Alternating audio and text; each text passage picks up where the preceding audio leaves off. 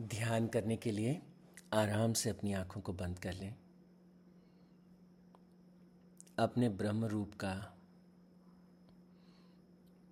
अपनी आत्मा का स्मरण करते हुए, ध्यान करते हुए परमात्मा से प्रार्थना करें कि हे प्रभु, मैं स्वयं को जान सकूँ। अपने विश्वव्यापी स्वरूप को पहचान सकूँ? हे परमपिता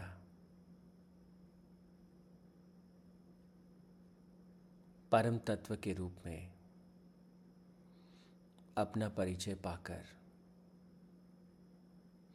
उस अनुभव के रूप में जीवन को जी सकूँ, ऐसा आशीर्वाद दीजिए। ओम तत्सत परमात्मा ने नमः। ओम शांति शांति शांति ही।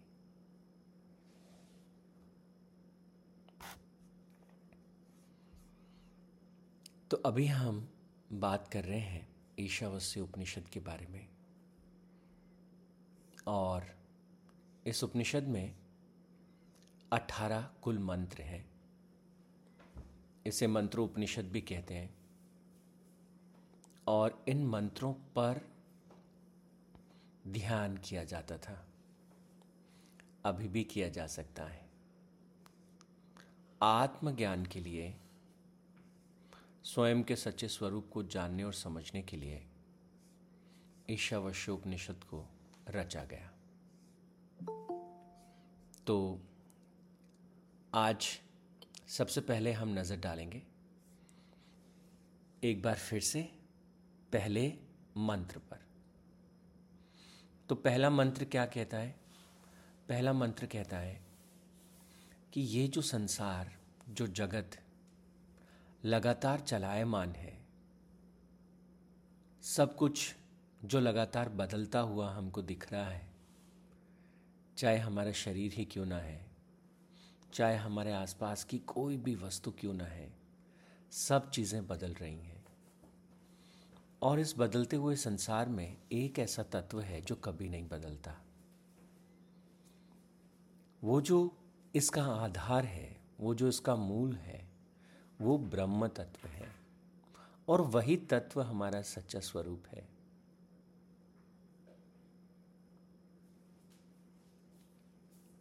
वो जो हमारा सच्चा स्वरूप है, जिसे हम ईश्वर तत्व, ब्रह्म तत्व अलग अलग नामों से बुलाते हैं। उस परम तत्व का अनुभव करने के लिए भगवान कहते हैं रिनंसिएशन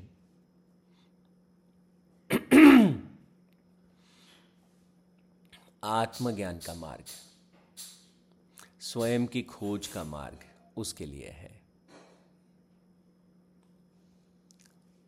और ये रास्ता त्याग से होता हुआ जाता है।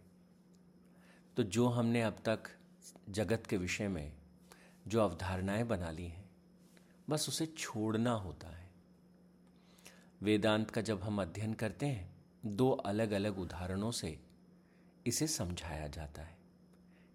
रिनंसिएशन क्या है? क्या है जिसे त्यागना होता है? दो उदाहरणों से समझाया है। पहला उदाहरण देखिएगा कि हल्का अंधेरा है और अंधेरे में एक रस्सी पड़ी है। लेकिन उस रस्सी को देखते ही ऐसा लगता है जैसे कि सांप है। रस्सी में सांप का आभास होता है और फिर डर लगता है, घबराहट होती है, कई बार तो पसीना छूट जाता है। अब हो सकता है कि कोई व्यक्ति उसको अनुभव करे और वहाँ से भाग छूटे और उसे लगे कि बाल बाल बच गए। वो डर, वो घबराहट हमेशा बनी रह सकती है।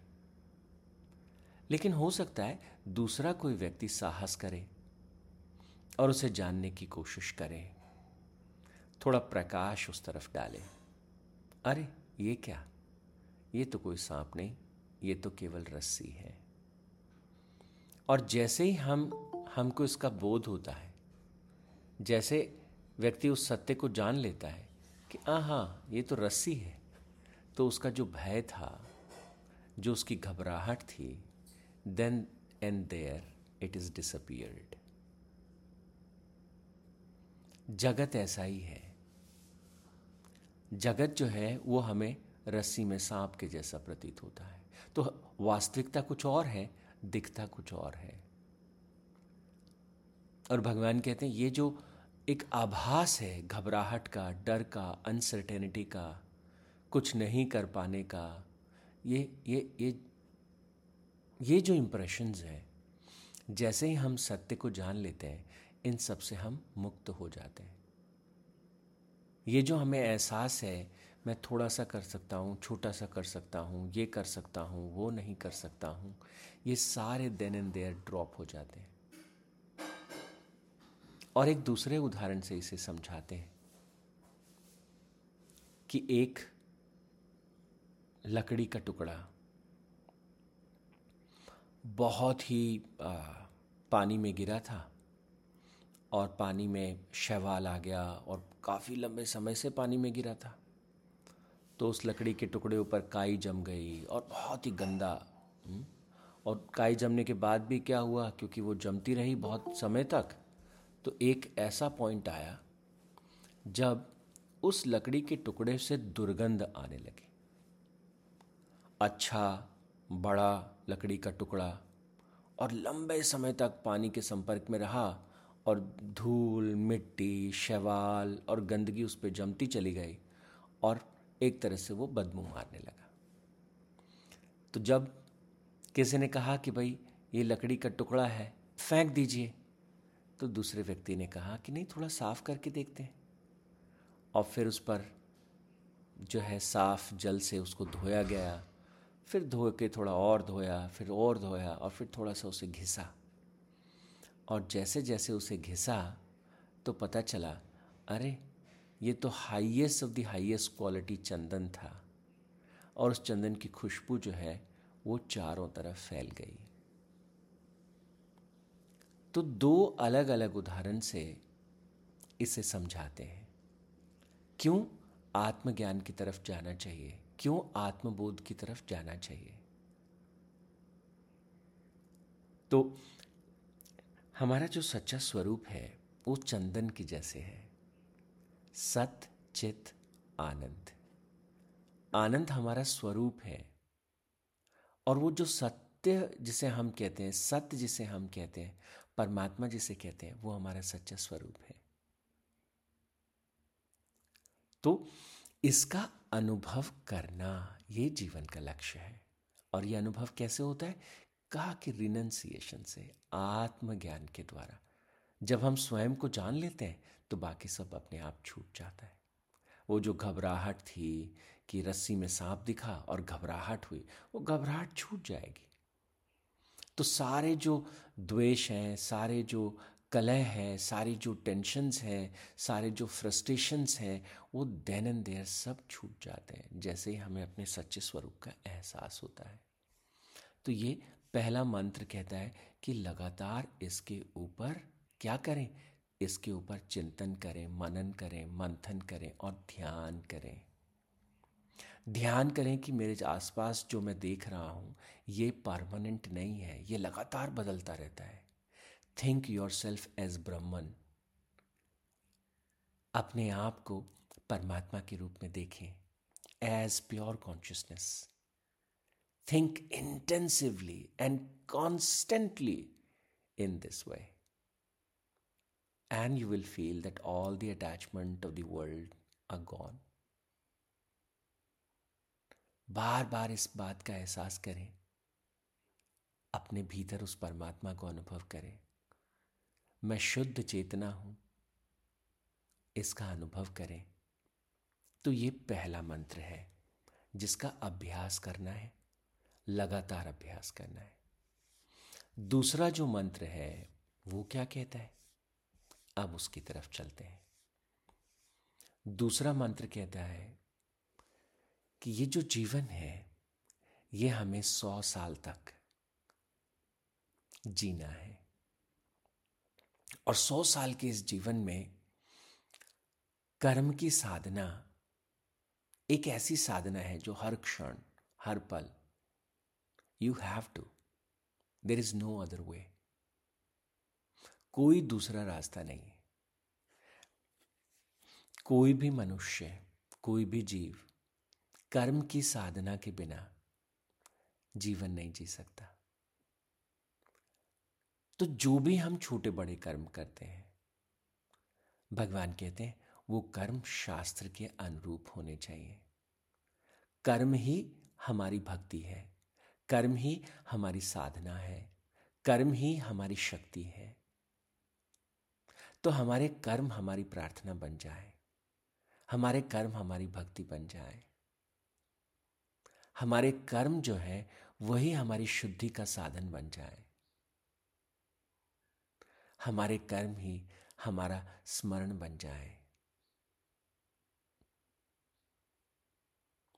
और इस प्रकार से हम सौ साल को जिए। तो अब रिनेंसिएशन को कैसे प्राप्त होंगे? कैसे हम आत्मज्ञान को प्राप्त होंगे? तो भगवान कहते हैं, कर्म में प्रवेश करो। जो कर्म तुम कर रहे हो, उसको ध्यान से देखते जाओ। वो कैसे होता है? तुमने अपनी अंगुली उठाई जरा ध्यान से देखो कैसे उठ पाए, कि शरीर से उठी। शरीर को वो शक्ति कहाँ से मिली, कि शरीर को वो शक्ति भोजन से मिली। भोजन में वो शक्ति कहाँ से संग्रहित हुई, कि भोजन में वो शक्ति पादपों से, पौधों से आई। पौधों को कहाँ से प्राप्त हुई? सूर्य से प्राप्त हुई। सूर्य को वो शक्ति कहाँ से प्राप्त हुई? अस्तित्व से प्राप्त हुई। अस्तित्व में वो शक्ति कहाँ से प्राप्त हुई? कि परमात्मा से प्राप्त हुई। तो कर्म की सतत साधना कि हर एक गतिविधि में, हर एक एक्शन में वो वो परमात्मा की शक्ति मेरे साथ है, हर रूप में मेरे साथ है। लगातार इस बात का एहसास होते चले जाना। और कर्म की साधना कैसे करते हैं? माँ गीता के सानिध्य में हमने बहुत लंबे समय तक लगातार इसे सीखा। आपको आपको स्मरण ही, भी होगा। सात्विक धृति, सात्विक श्रद्धा, सात्विक कर्म, सात्विक कर्ता। हम्म? ध्यान आ रहा है आपको? सात्विक ध्यान, सात्विक त्याग। तो ये कर्म की साधना है। जो हम कर्म कर रहे हैं उन कर्मों को कैसे किया जाना चाहिए? ये ये साधना का पथ बताया भगवान ने कि कर्म की साधना करते करते तुम मुक्त हो जाओगे। और कहा कि दूसरा कोई रास्ता नहीं है। जो कर्म तुम कर रहे हो, इस वर्तमान क्षण में अपने आप को रोक लो और उस कर्म में प्रवेश करो। जो कर रहे हो, उसी में खो जाओ। तो जब हम जो कर्म करते हैं, अगर उसी कर्म में हम पूरी तरह से डूब जाएँ तो क्या होगा? कि हम स्वयं को पालेंगे हम अपने आत्म स्वरूप को जान लेंगे। तो साधना का मार्ग भगवान ने हमें समझाया। और फिर क्या कहा? इस साधना के मार्ग पर चलते चलते जब तुम आगे बढ़ते हो एक छोटा सा दूसरा पक्ष तीसरे मंत्र के रूप में हमारे सामने रखा। एक पक्ष जब हम अपने आप को देखते जाते हैं, अपने कर्मों को देखते जाते हैं और हमारे भीतर दृष्टा भाव, साक्षी का भाव प्रबल होता चला जाता है और दूसरी तरफ़ भगवान क्या कहते हैं?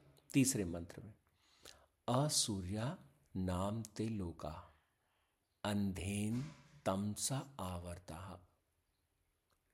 भगवान कहते हैं, बहुत सारे ऐसे लोग हैं जो कभी भी आत्मज्ञान की तरफ़ जाते ही नहीं। आत्मज्ञान को प्राप्त करने का प्रयास भी नहीं करते। ऐसे लोग अंधकारमय जीवन जीते हैं। अंधकारमय जीवन जो अविद्या से भरा है, अंधेरे से तात्पर्य ही है, अज्ञान से भरा है।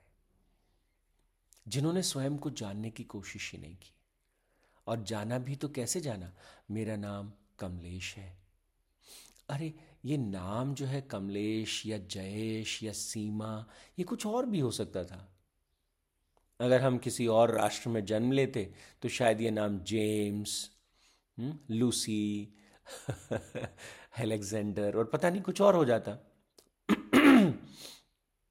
किसी और देश में होते तो शायद सफ़ीना, मोहम्मद, अली, कुछ और हो जाता। हाँ ये बात समझ में आती है कि ये नाम तो कोई इतना महत्वपूर्ण नहीं है।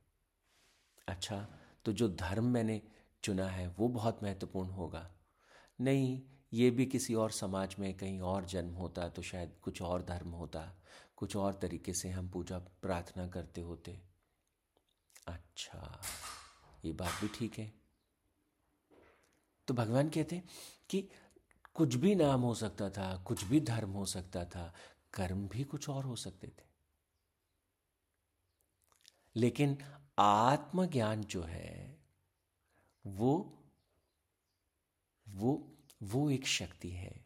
मैं भले ही किसी भी धर्म में होता, भले ही मेरा नाम कुछ भी होता, भले ही मैं किसी भी राष्ट्र में होता, लेकिन मेरे भीतर जो जीवन है, वो हमेशा एक ही रहने वाला है। जिसे हम चेतना कहते हैं, वो चेतना एक ही रहने वाली है। तो वो चेतना, शुद्ध चेतना मेरा सच्चा स्वरूप है। इसको अनुभव कर लेना और इसे अनु, इसी अनुभव में अपने पूरे जीवन को जीना।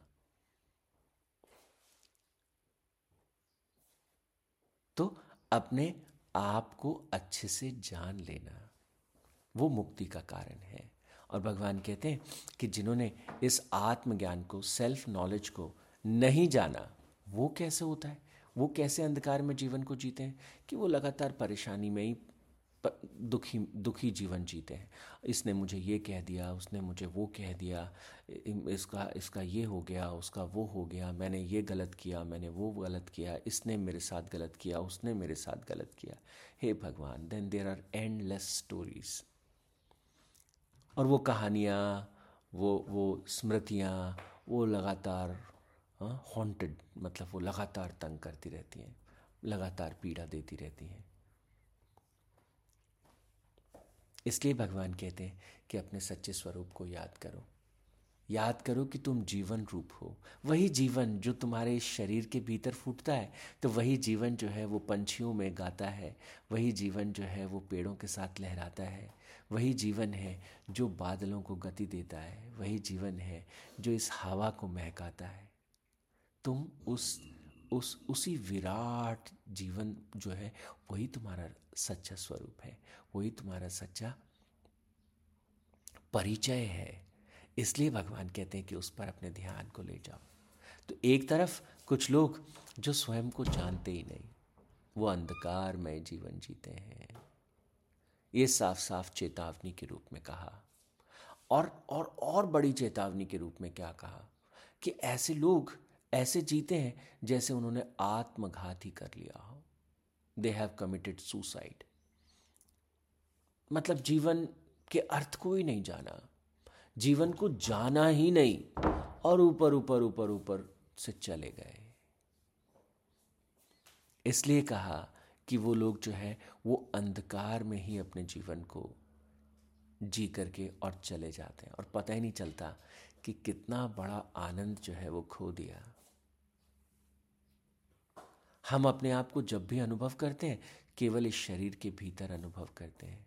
केवल एक घर के अंदर, एक कक्ष के अंदर हम अपने आप को अनुभव करते हैं। और जैसे ही हम अपने सच्चे स्वरूप को जान लेते हैं, हम अपने आप को अनुभव करते हैं अस्तित्व के रूप में। इस ब्रह्मांड के रूप में, प्रकृति के रूप में और परमात्मा के रूप में। अनंत प्रेम से हृदय भर जाता है, अनंत ज्ञान से हृदय भर जाता है।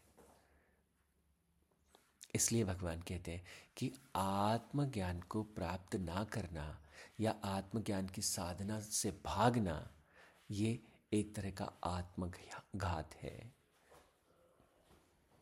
तो एक चेतावनी भी दे दी। ये पहले तीन मंत्र